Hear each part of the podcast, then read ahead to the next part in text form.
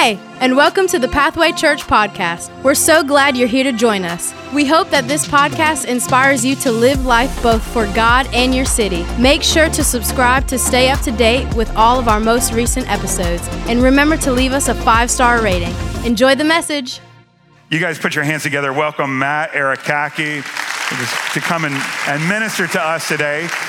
And while he's coming up, I want to say at 28 years old, this young man is a giant. He's a giant. He's studied and is studying at some of the most elite schools in the world. We're talking about University of Virginia, Princeton, the Johns Hopkins University, University of Chicago, and now he's a PhD candidate right now at Duke University. So you guys put your hands together for a stout young gospel leader. Matt, welcome to Pathway Church today. Thank you. Here, go ahead and grab a seat. Um, let me say this about Matt before we get started. Matt has uh, been in formation. God has been doing a number of things in his life and has had an influential voice and is an increasing voice. Um, you're going to hear some of that today. Um, recently, he was very instrumental in a large discussion uh, in the church, and Matt just really jumped right to the forefront and has really gotten the admiration of a number of people. And I am just so honored, Matt, to have you here at Pathway Church. This is really a treat for me. I know it's going to be a treat for our church. I think it's going to be a treat for you too. So, absolutely. Thank you for having me, Pastor Travis, and thank you all for hosting me. I tell people all the time, I told First Service, I'll tell you as well. I'm an introvert, so my life is spent trying to avoid situations like the one I'm in right now. But sometimes the Holy Spirit just kind of propels you out there and tells you to do things you're not comfortable with. And so that's something I'm learning and I'm growing in, but it's been great. This is my first time in Alabama, so. And to that, I would say, you're welcome. That's right. You're welcome. Southern hospitality is a very real thing. Um, I'm sorry. You're I... also in Mississippi right now. Yes, at our South Haven campus. Oh, so, okay. I was like confused. So what's up like... to South Haven? Confusing the PhD student. That's great. Um, we do have some folks from Mississippi at Moffat campus. I think at every campus except for maybe Foley. If you're from if you're from Mississippi, put your hands together. Make a little noise. Come on. You know y'all are rowdy. Y'all I, are rowdy. I can't roll tide though. I'm sorry. I'm gonna get booed. So all, that, yeah. lesson number one: establish credibility with the crowd. That's okay? right. That's right. But you know, so, I just you know, I'm not a Georgia fan either though, so that maybe gets some. Now, one of your friends, Pastor Chuck Ramsey came and preached here. Uh, and when Pastor Chuck came, he said, We really love Alabama in Georgia because Alabama is the only thing protecting us from Mississippi. That's literally what he said. and um, so, you know, they get okay every now and then in Georgia. You know, we pray for, we pray for them. But we're glad you're here. Um, I, yesterday, I introduced uh, Matt to uh, some oysters on the half shell, and we got him some char grilled uh, oysters there at Wintzell, so that's a win, isn't it? That's almost worth Mobile right there. And uh, we'll have to get you to South Haven. We'll get you some good barbecue, some good Memphis barbecue. We can do that too. So, yeah, it's really great to have you. Um, one of the things that I really wanted you to pick up from Matt today is that you would have an understanding that there's not a moment in your life where you become qualified to be a preacher of the gospel. And this church is full of preachers. We're all ministers of the gospel, every one of us. And so I want to challenge you today, just as we hear the word, that you would increase in your courage to follow after the Lord, and as the Lord opens doors, that you would walk through in the authority that comes from God. He has called each one of us. And so I want you to rise up like Matt has risen up in the areas where you have influence in your family, in your neighborhood, in your church, in your city, in your world, wherever it is that God places you. And so I'm really hoping that Matt can impart that. And um, also, I would see that today is more like instead of let me give you a fish day, this is a let us teach you how to fish day. Um, we are answering the question should I understand the Bible literally? So, we're going to be discussing how to read and how to interpret the Bible. You're going to find, you're going to hear a word like hermeneutic. And um, Matt's going to unpack what that word means. We, we want to talk to you about how to understand the Bible and why that's important. Um, but before we do that, would you bow your heads with me and let's go to the Lord in prayer and let's ask that God would bless our time together. Father, thank you that your word is alive and is powerful and It is here. You are here. You are functioning and you are ministering. God, we pray that your Holy Spirit would empower us to receive the word of God.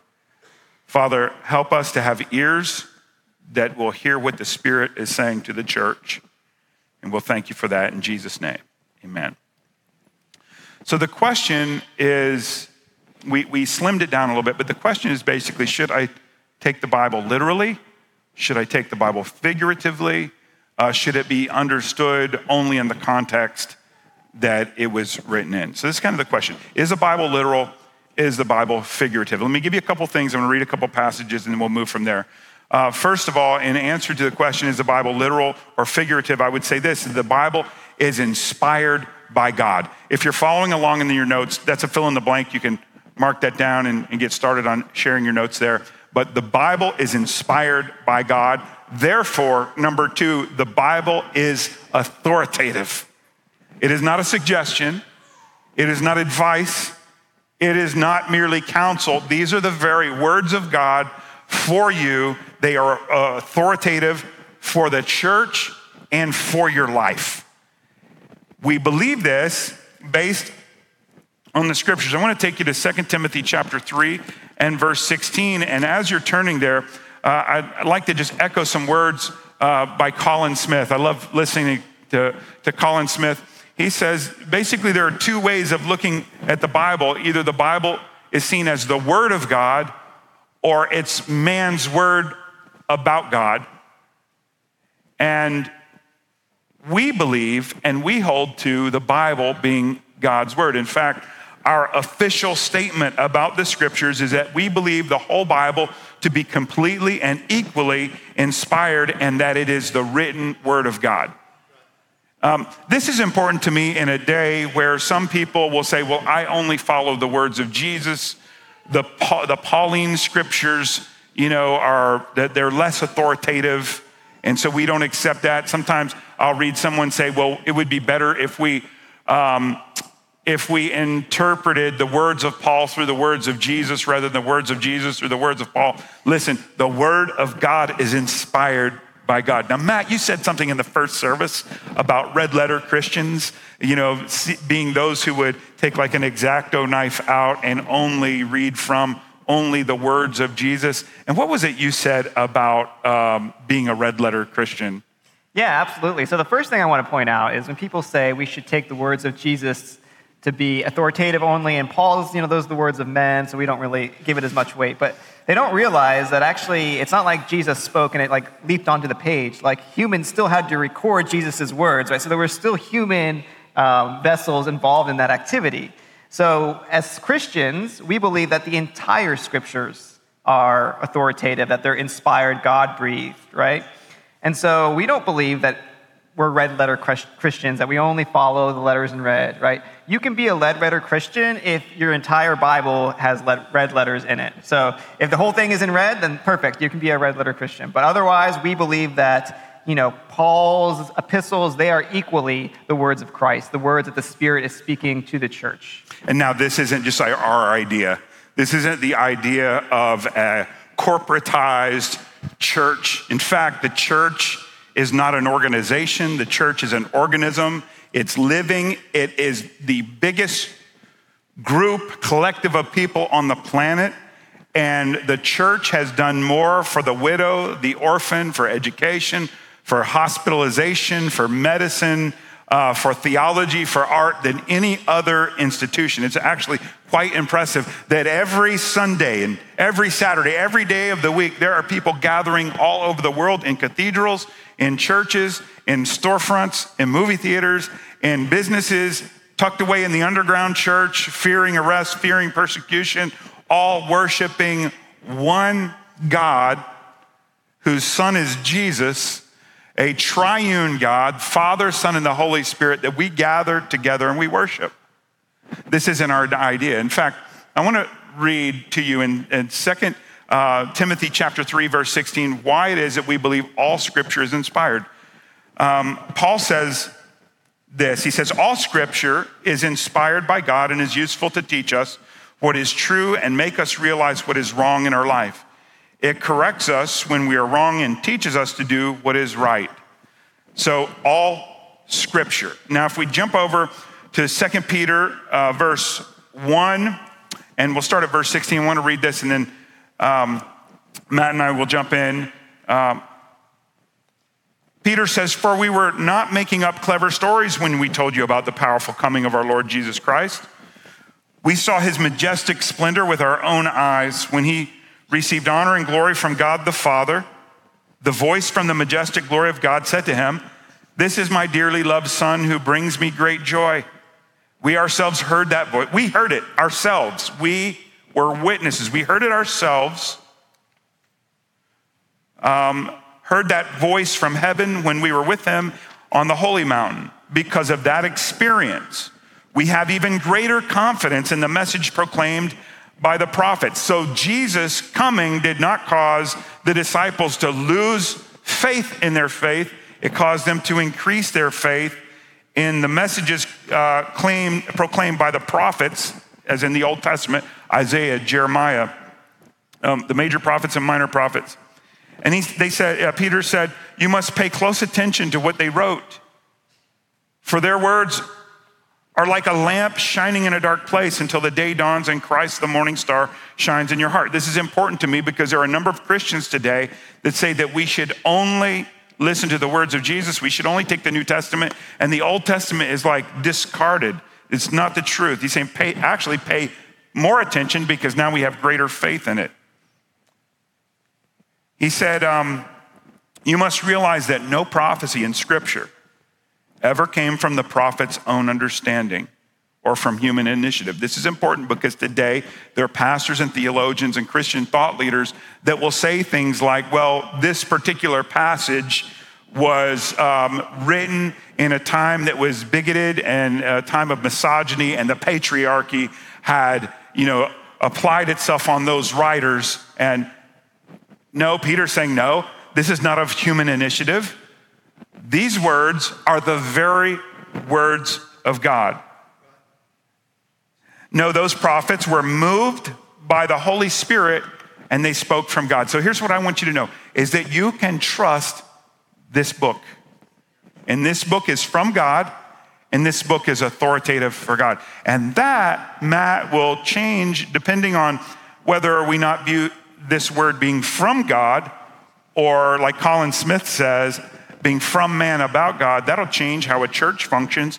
That'll change how a church, uh, a believer lives.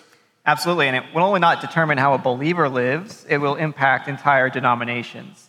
So, a lot of the institutions that I have studied at have succumbed to theological liberalism, and a lot of them started down this path. The first step down that road was forsaking their view of a high inspiration of Scripture. So when you think about what's at stake on how we understand the Bible, there's a lot at stake.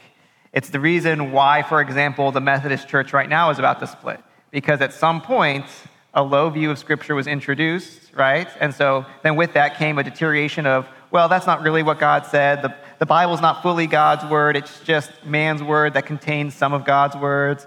And then you just get this spiraling downward until finally your denomination has just on the brink of disaster, right? So this is something that's utterly important for us as a denomination to understand that scripture from Genesis to Revelation is completely God's word. Right. And we need to make sure that we are interpreting that properly. So, really, when we have disagreements over core issues in the scriptures, not disputable things, but indisputable things, not um, open handed doctrine where you know, we're left to be led by the Holy Spirit, but closed-handed doctrine where we can't we we can't let go of this. In fact, we have to let go of one another if teachers in the church let go of these things. Um, these actually are not individual issues. Really, it's a matter of our treatment of the scripture, the authority of the scripture, inerrancy, uh, infallibility of the scriptures. So when we have disagreements in the church, about certain things. Listen, there are a lot of things we can disagree on, but there are some things that it is inappropriate for a believer to disagree on. And when the Bible is clear, there is no opportunity for diversity. There is only a demand for unity and uniformity, both. So, hey, we will, we are free to disagree over a number of things. But where this authoritative, inspired word of God is clear, you know what our job is to do?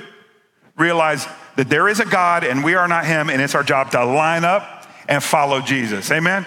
Can we just say amen on that? Let's do that. Amen. Amen. And if I can just add to that, the New Testament always puts the blame about division on those who are promoting heresy, right? So it's not, it's never those who stand up for truth. That's not their fault that there's division, right? It's always those who've been introduced who are trying to split the church. So even you just read from 2 Peter, uh, this is just chapter 2, verses 1 through 3. But there were also false prophets among the people, even as there will be false prophets among you, who will secretly bring in destructive heresies, even denying the Lord who bought them, and bring on themselves swift destruction. And many will follow their destructive ways, because of whom, because of because of whom the way of truth will be blasphemed. By covenantness, they will exploit you with deceptive words. For a long time, their judgment has been idle, has not been idle, and their destruction does not slumber. So here, Peter's saying, there's going to be false prophets even in your midst who are trying to lead you astray from the truth. Now, this is important because you flip over just to the next book, right? First John, uh, chapter 4, beginning in verse 1. This is what John writes. He says, Beloved, do not believe every spirit, but test the spirits to see whether they are from God, because many false prophets have gone out into the world. Now, the thing you need to know about a false prophet is that they still speak in the name of the Lord, right? That's the problem. They come to you in the name of the Lord, but they're not actually sent by the Lord. And yet, because they speak in God's name, they lead many people astray. We see this even in the Old Testament, right? Jeremiah's opponents, they said, Thus says the Lord, thus says Yahweh. And then they gave a message that contradicted, what the Lord was speaking to Jeremiah, right? So one of them was lying, one of them wasn't telling the truth. And yet the people, they had the choice. Am I going to listen to Jeremiah or the prophet that's telling me what I want to hear? The, you know, Hananiah was saying, You're not going to go into exile. The Lord's going to save you from the Babylonians. But Jeremiah said, No, you're going into exile because you had time to repent of your sin and you didn't, right? And so false prophets come to us in the name of the Lord, but we have to have the discernment to see through them. So discernment is a function of the Holy Spirit, but it's also a function of our behavior. When we're trying to identify a counterfeit teaching, the best thing that we can do is to specialize in the truth of God's word. That's why it's important for us to read the Bible. That, that's one of my big hopes about Matt being here today. And it's a, it's a current constant theme of the church is you need to be in the word of God. I'm talking like in your home with your kids in devotions in your own time. You know, if you're driving in the car, you, ought, you have an opportunity to listen to some preaching, listen, listen to the scriptures, sit down with your family, open up the Bible. You know, make it a part of your daily life because if you don't, how would you discern a word from God um, being different than a word, um, an errant word from a man about God. We got to hide God's word in our heart. Why? So that we don't sin against God. So, my hope is that when we walk out, we'll be hungrier for the word of God. And then, Matt, maybe you can give us some tools for how we can understand how to interpret the Bible. Uh, as a pastor, one of the things I get a lot of times is people say, Can you recommend a good Bible, something that I can understand? Uh, you know, reading the King James, I've memorized a lot of scripture in the King James. Um, but it's kind of like Shakespeare. Yeah. Really, when, you know, I remember in, um, in college, my history professor, was at Lee University. He was Southern as Southern could be, Tennessee. And he, he was like a redneck with a PhD. And and then when he would pray to open the, the, the, the class, he would shift into King James. Oh Lord, as thou hast painted the heavens and the earth. And I'm thinking, oh, that's King James. How, how, you know, can you help us understand what sometimes feels like a really complicated book? How can sure. we interpret and understand the scriptures? Well, just to jump back to your previous point really fast, though, I want to say the way they teach people to catch counterfeits is to study the original right? If you know what the original is supposed to look like, like think of a dollar bill, you're going to be able to catch the counterfeit mm. because of what it's lacking, what it's missing, right? So that's the same truth for spiritual reality. How we catch counterfeits is by knowing God's word.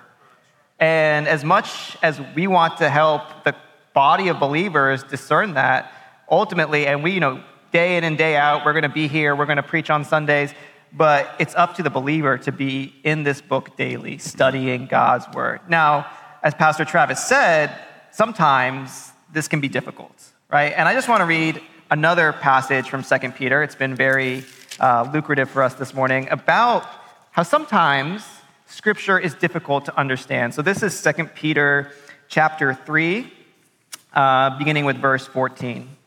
He says, Therefore, beloved, looking forward to these things, be diligent to be found by him in peace, without spot and blameless, and consider that long suffering of our Lord is salvation. As also our beloved brother Paul, according to the wisdom given to him, has written to you, as also in all his epistles, speaking in them of these things, in which are some things hard to understand, which untaught and unstable people twist to their own destruction, as they do all the rest of the scriptures. So here Peter is giving a clear warning. He's saying, Scripture can be hard to understand, and people will twist them for their own purposes. Mm-hmm. So we have to come to Scripture knowing how to interpret it. That's an important question, and that's what we're talking about today, mm-hmm. is the issue of hermeneutics. Now, that's a big theological word. What right? is what is a hermeneutic? Right, a hermeneutic is just a method that you have for interpreting Scripture, and we all have it. We all have a hermeneutic, right? And whether it's implicit or explicit, we all come to the text with a way of interpreting it. Now that's so it's like mean, a it's like an interpretive lens. That's right. Yes. Yeah. And not every hermeneutic is equal, right? So we live in an era of postmodernism, and if you don't know what postmodernism is, it just, just means uh, it's a belief that everyone's truth is valid, that truth is subjective. You get to decide truth for yourself, right? Yeah, you got to speak your truth. Right. Exactly. Which is insane. It is insane because truth doesn't care who you are. Truth is just truth. That's right. It's just truth. And so we have to, what is truth, right? That's what Pilate said. And that's what we have to ask when we come to Scripture. So we have to put aside, to the best of our ability, our preconceived ideas, what we want Scripture to say, and ask, no, what, not what do I want Scripture to say, but what is Scripture saying to me? It's a difference between two terms eisegesis, which is when we read what we want, or we read our views into the text, right? And exegesis, when we take from the text and say what it's trying to say, see what it's trying to say to us. Right. Okay, so our interpretation, some, some people could say, well, no, I believe that the Bible is inerrant. I believe in the authority of the scripture, but what matters is your hermeneutic or your interpretation. So here's what is happening all around us. You see it? How many of you have an Instagram account? You have Instagram? Raise your hand. You know, if you're Facebook, TikTok, Twitter, whatever, there's all kinds of pop theologians. There's all kinds of people who are writing books that are coming out with these new truths using new hermeneutics to say whatever they want the Bible to say. Now, they're reading the same Bible, but they're explaining away using a different interpretational lens. And, and so I just, one, I want, want to tell you just because a book is in a Christian bookstore does not mean it is a Christian book. Um, there, there, are some, there are some books that are getting published by mainstream uh, Christian publishers that if I found out one of our small groups was using the book, I'd throw the book out the window and then I'd think twice about throwing the small group leader out the window, right?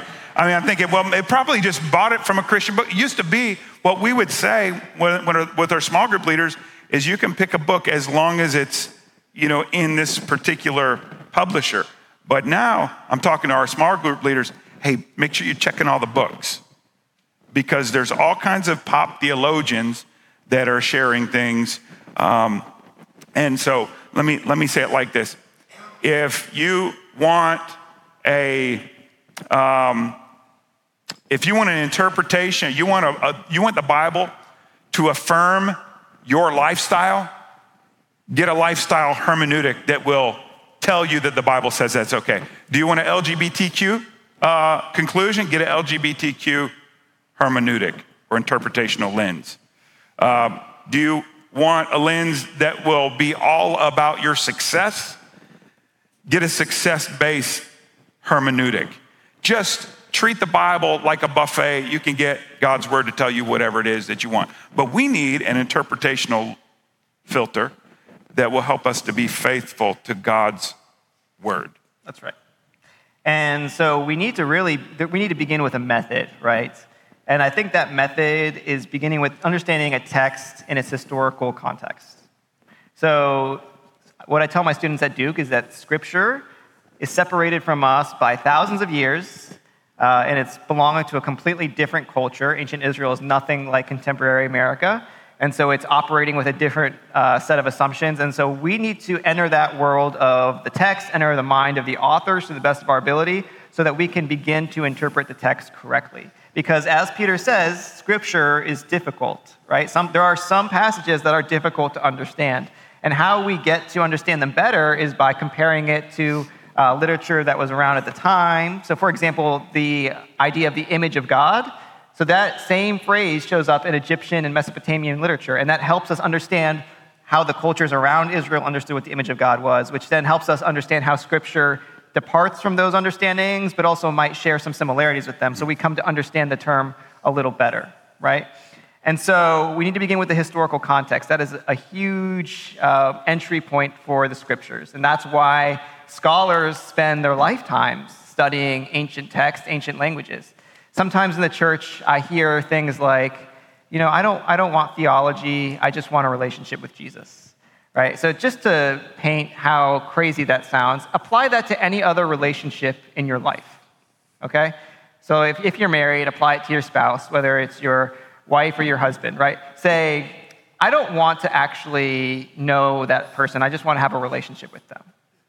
Does that make sense? No, right? Because if you're going to have a relationship with someone. It doesn't work either. I just. Yeah married since 1999. That's not how that works.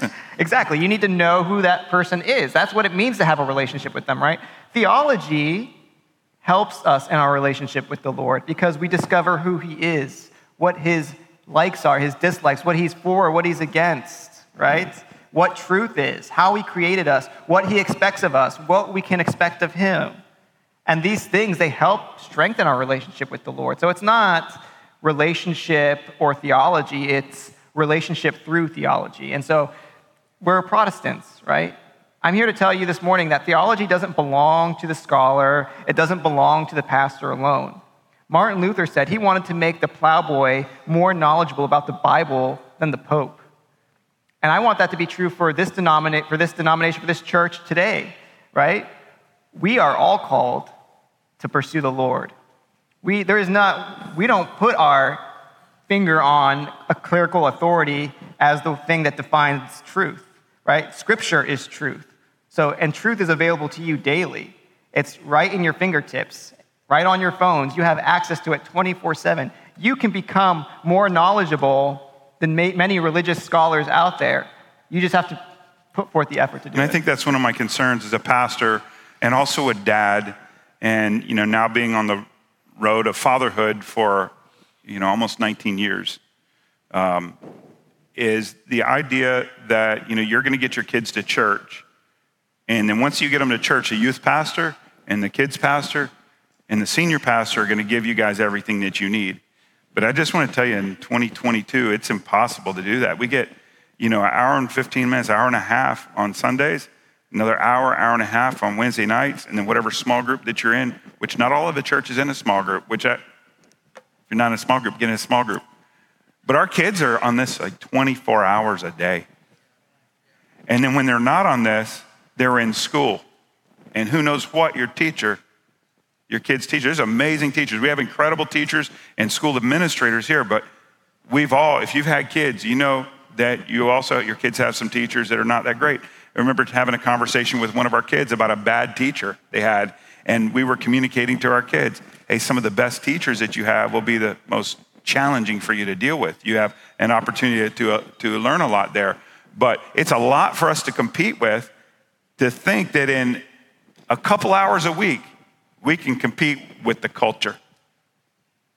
And so, mom and dad, son and daughter, grandparents, neighbors, friends, small group leaders, to Matt's point, you got to be a good theologian and you have to impart a desire to read and study the word because it's only going to be God's word in our heart that keeps us from sinning against God in this culture that is so accessible uh, and with so many self proclaimed experts that can lead us astray. I think one of the things we're talking about also is being able to have trustworthy spiritual leaders in those proven paths and those ancient boundary stones. It says, I may not know everything, but I know that guy right there, that lady right there, they've been following the Lord. And so that's a good pattern for me to um, follow. To These are good examples. Um, this could also help us, even in interpretation. Absolutely. And I work a lot with high school, middle school students in all the churches that I attend, wherever I am. And one thing I tell them is be very careful about what you hear on TikTok or what you see on Instagram. There's a lot of bad theology on social media, often proliferated by people who aren't even scholars. They don't know what they're talking about, or they pretend to be scholars. So, one student showed me a video of this woman who claimed to have an MDiv, and she said she took two semesters of Hebrew, which, by the way, is not a lot. Uh, knowing a little bit about a thing can make you dangerous because you think you know more than you actually do. And she was using this platform. She was on TikTok saying, yeah, uh, you know, scripture affirms LGBT value. And I was just like, no. Like, first off, you don't actually know the biblical languages. Second off, I can point you to passage after passage after passage after passage that actually makes the opposite point that you're trying to make. Mm. And so be careful what you hear out there because there are people who sound convincing and they may even throw credentials in your face. But that doesn't mean they know what they're talking about. And like John says, you have to test the spirits to see whether they are from God. And if something's not sitting right with you, you should reach out to your spiritual fathers, to your spiritual mothers, the ones who have risen you up, who have poured into you. Right? So let's take what you just said and what we were saying a little earlier about how some people will choose only the words of Jesus. They'll say, you know, I'm a red letter Christian or um, something along those lines. And well, because Jesus never spoke about this particular issue, then it's not binding on me. Right. Um, which I, I think it was, I think it was Wesley. I could be wrong. He said if you can pick and choose from the Bible uh, what you believe, it's not the Bible you believe, but yourself. But you know, you believe in yourself. A very humanistic type of posture. Um, but that actually is not what we do. In the case of sexuality, though, some people actually one of the questions in uh, asking for our friend was um, if Jesus never spoke directly about homosexuality, why is it a sin? So I think this might be a good opportunity for us to understand how to interpret right. um, scriptures. Matthew chapter 19. I'll read this as far as what Jesus did speak about. Uh, one of the cases where Jesus speaks about sexuality and marriage. Matthew 19, verse 3, he says, Some Pharisees came and tried to trap him with this question Should man be allowed to divorce his wife for just any reason? Jesus says, haven't you read the scriptures?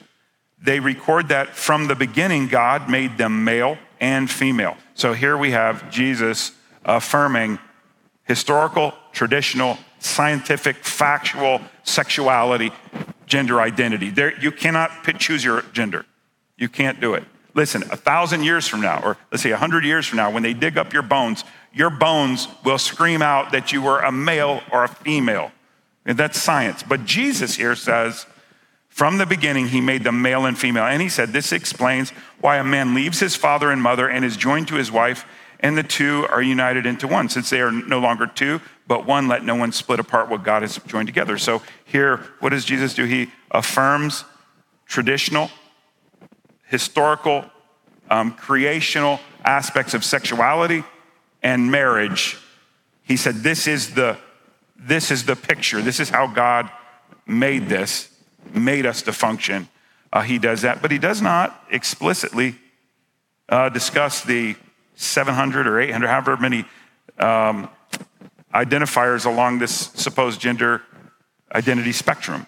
Um, yeah, it's really, there's so much to say on this topic, and I'm just bound to forget some of it, but I'll just focus on Genesis right now. Mm. It's funny you bring that up because the actual God's command to humanity, to mankind, is to go and to have rule, to have dominion over the earth, right? And he says, go and spread across the face of the earth. That's why procreation exists, was to spread God's image across the face of the earth so that his representatives could rule. So the fact gender exists because we are made in the image of God, and he made us male and female. He made us a binary for that reason, just for the sole purpose of reproduction, so that we could spread across the face of the earth. He did not create 2,000 genders, right? And he did not ordain the fact that two people of the same gender could be together because that goes against his natural design for what he created human sexuality to be all about, was to spread his reign across the earth. Now, I do believe that Paul shares uh, where in creation, you know, some were born eunuchs. So there are natural considerations, there are anomalies that happen.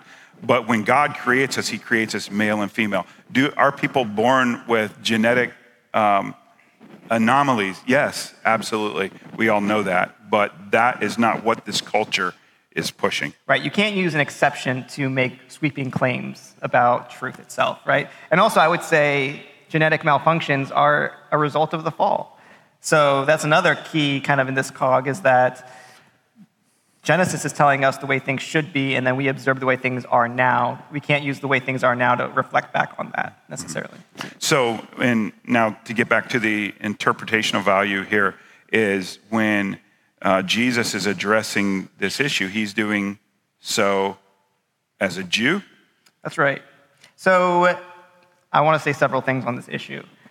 There are many moral issues that Jesus does not address in the New Testament. That does not mean that they're okay, right? So, Jesus does not, for example, talk about sexual assault in the New Testament. We all think that that's wrong, right?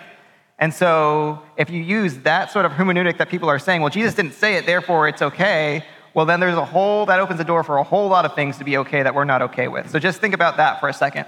The second thing is, this argument actually backfires on the people who make it because Jesus was a Second Temple Jew. And as a Second Temple Jew, Jesus believed in the Torah. He believed that the Torah was authoritative. He quotes the Torah as authoritative, as the words of God Himself. And so the Torah is against homosexuality. It speaks out against it, it calls it a sin. So Jesus, unless we hear otherwise, we would assume that he holds that to be true as well. So the fact that Jesus doesn't bring this issue up means that he holds to the traditional Jewish view of the time was that homosexuality is a sin. Now, if we, if we wanted him to, if we wanted to prove that Jesus was for homosexuality, we would actually want him to bring the issue up to overturn it. Because in the book of Matthew, for example, he often says, You have heard it said, but I say unto you, where he's mm-hmm. reversing That's a good. precedent, something that was misunderstood by the Jewish people at the time, right? He doesn't do that with the issue of homosexuality, which shows that he accepts the Old Testament's view on human sexuality. I think another thought I, I had was, you know, Jesus finds a woman who is committed, who is found committed, committing the act of adultery, and he speaks to that. He affirms the Old Testament view. Uh, he affirms um, the issue of adultery uh, as something to avoid, to abstain, uh, something that would cause you to need repentance, to bring a sacrifice, to find forgiveness. So not only is he um, making a statement here about marriage, but he also, in other places, holds to that view that he held as a Jew. Correct? That's right. And uh, some people, they, their counter argument is, well, we don't hold to the dietary laws anymore. We eat pork, don't we? But that's actually not quite so simple. You look at Leviticus 19, where the prohibition against homosexuality is found, and the Lord says to the people of Israel, Look, the people who lived in the land before you did this act, and the land vomited them out because of it, right? If you do the same thing, the same thing will happen to you. Right? So it was wrong not just for the Israelites, it was wrong for the people that came before the Israelites, and it's wrong for the people that come after the Israelites. Here, Scripture is giving a universal moral value, and we can tell that through the context. So it's important, again, to read a passage in its immediate context so you can see what that is actually trying to say. And then when you say that Jesus would have spoken to overturn something, um, a good example of that would be when Peter has the vision uh, of the clean and unclean animals, and God says, okay, have at the bacon, guys, enjoy bacon, which I just want to say, praise God for the two meals of bacon that I had yesterday. Can somebody give bacon an amen, right? So we, we actually see that which informs our interpretational lens, it informs our hermeneutic so that we can understand how to um, understand the scripture. Also considering that if we believe the Bible to be wholly and completely inspired, both the Old Testament and the New Testament, then not only would we accept uh, Peter's um, vision, and not only would we accept the words of Jesus, but we all, would also accept uh, the words in Romans chapter 1 that not only um, talks about God turning us over to our unclean uh, selves uh, as far as sexuality is concerned, but also gossip and slander and all of these other things that are outflow of that. So scripture is not silent at all. The only way that you could come to a place where you could even remotely uh, affirm these pop, it's not just sexuality, it's a number of pop theologies and ideologies that are out there, is to reduce yourself down only to the words of Jesus. And in doing so, you actually devalue not only all of Scripture, but you even devalue the very authority of Jesus because we no longer have the prophets pointing to Jesus. We have no longer have the prophecies where Jesus fulfills. So to me, this is a great opportunity for us to value the Scriptures and then to understand how to piece these uh, passages together so that we have a whole counsel of Scripture that leads us and guides what us. What it really comes down to when you look at postmodernism, that truth is subjective, you get to decide what's true for yourself. What that really is saying is that I'm God. I get to decide what's right. I get to decide what's true. It's the original sin in the garden, right? Where Adam and Eve, they want to decide morality for themselves. They want the knowledge of God. And so they go and they eat the fruit. But that's not the way Scripture works. Scripture says that the Lord is king over the universe, right? He decides what is morally correct and incorrect. And so if He's truly God and not us, we don't get to decide what's moral and immoral. That's up to the Lord. And it's only ours for us to recognize accept, and then put into practice those things. That's really good. Hey, are you appreciative for Matt Arakaki today? Was that really helpful for you? Now, um, as, as we get ready to close out the service today, I'd, I'd really like for Matt to share just briefly about how he came to Christ and why this discussion is so important for us as people, parents, grandparents, children Matt, how did you come to know Christ? Sure. So I grew up in a nominally Methodist family. And if you don't know much about the Methodist Church, it's a mainline Protestant denomination that by and large has succumbed to theological liberalism. Um, church meant nothing to me growing up. I went every week. And, and there, there, are faithful Methodists. There are faithful Methodists, yes. So there is a literal split going on in the right Methodist now, church right as now. As we speak, yes. So we have, we have churches in our community that are deciding which denomination to go to and the conservative, gospel faithful wing of the Methodist Church are being required to pay an exit fee to their denomination to maintain their properties. It's a really a terrible thing. That's so right. And I just, you know, I, I want it to be known that to our faithful brothers and sisters in mainline churches, churches that are um, advocating all kinds of ideologies that oppose this, is that we're praying for you. I pray that you're able to fight and keep your buildings and you know throw people off your property that have hijacked generations of gospel faithfulness and retain the heritage and the gospel that has been given to you from your mother and your grandmother, your great grandfather. This word, you know, John Wesley would be turning over in his grave if he knew what was going on. That's right, yes, and that's true. And um, I was dead spiritually growing up. And I came to a point in middle school where I got deep into sin. And I know that sounds weird saying, oh, you're just in middle school, but I'm telling you, I was lost and I didn't see a way out.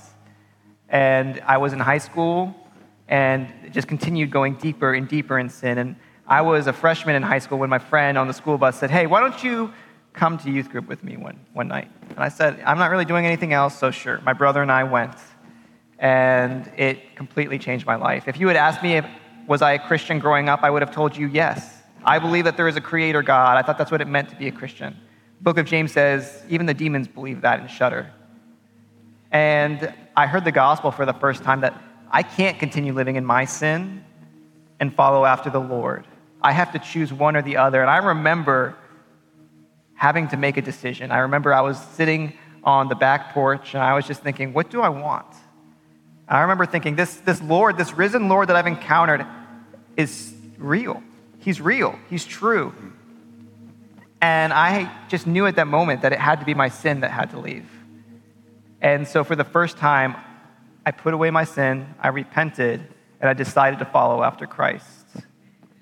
And since then, I've been discipled. Uh, pastor Tony Witzke in Virginia was my youth pastor. Pastor Daryl Waller uh, was the senior pastor when I was saved and they poured into me. They discipled me. When I went off to college, uh, Dr. Bear was my pastor, and he continued to disciple me. I owe my faith to a lot of people like you, people who were faithful, people who took me under their wing when I was fledgling in my faith.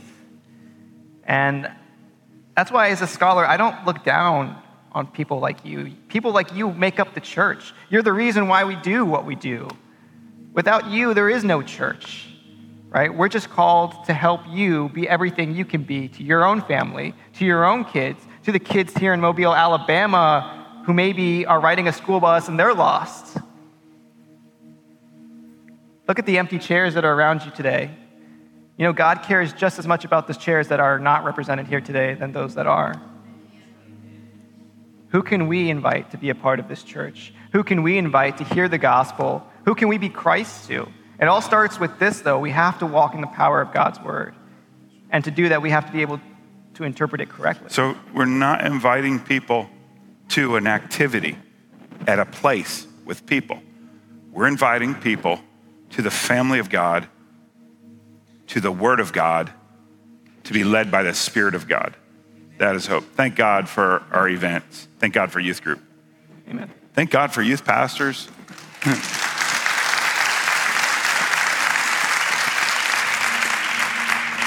it's our theology that causes us to invite people to church. If we believe that all have sinned and fallen short of the glory of God, then there should be an urgency in how we engage our world. If we believe that one day we will die and we will stand before God and give an account for our works done in the flesh, then there will be an urgency about how we pray in this altar. There'll be an urgency in how we worship. There'll be a wor- an urgency in how we raise our family, how we have our theology, how we view the Word of God. It impacts everything. So that's my prayer. If I can just add one more yeah, thing. please. I thank God when I was lost, I had a church that told me that my sin was sin and did so in a loving way, but did not redefine God's word for me. If they hadn't done that, I would be 14 years in a different direction today. And so some people will try to convince you that to speak the truth of God's word is unloving, it's unkind. It was the kindest thing that could have been done for me. Because had it not been done, I wouldn't be here today. And so, my encouragement to you is yes, of course, in love, but speak the truth. Because the Holy Spirit is still changing lives. He's still on mission here in America, here in Mobile. We just have to open our eyes to see what He's doing. We hope you've been blessed by this week's podcast. Make sure to subscribe to stay up to date with all of our most recent episodes and visit pathwaychurch.us/give. We'll see you next week.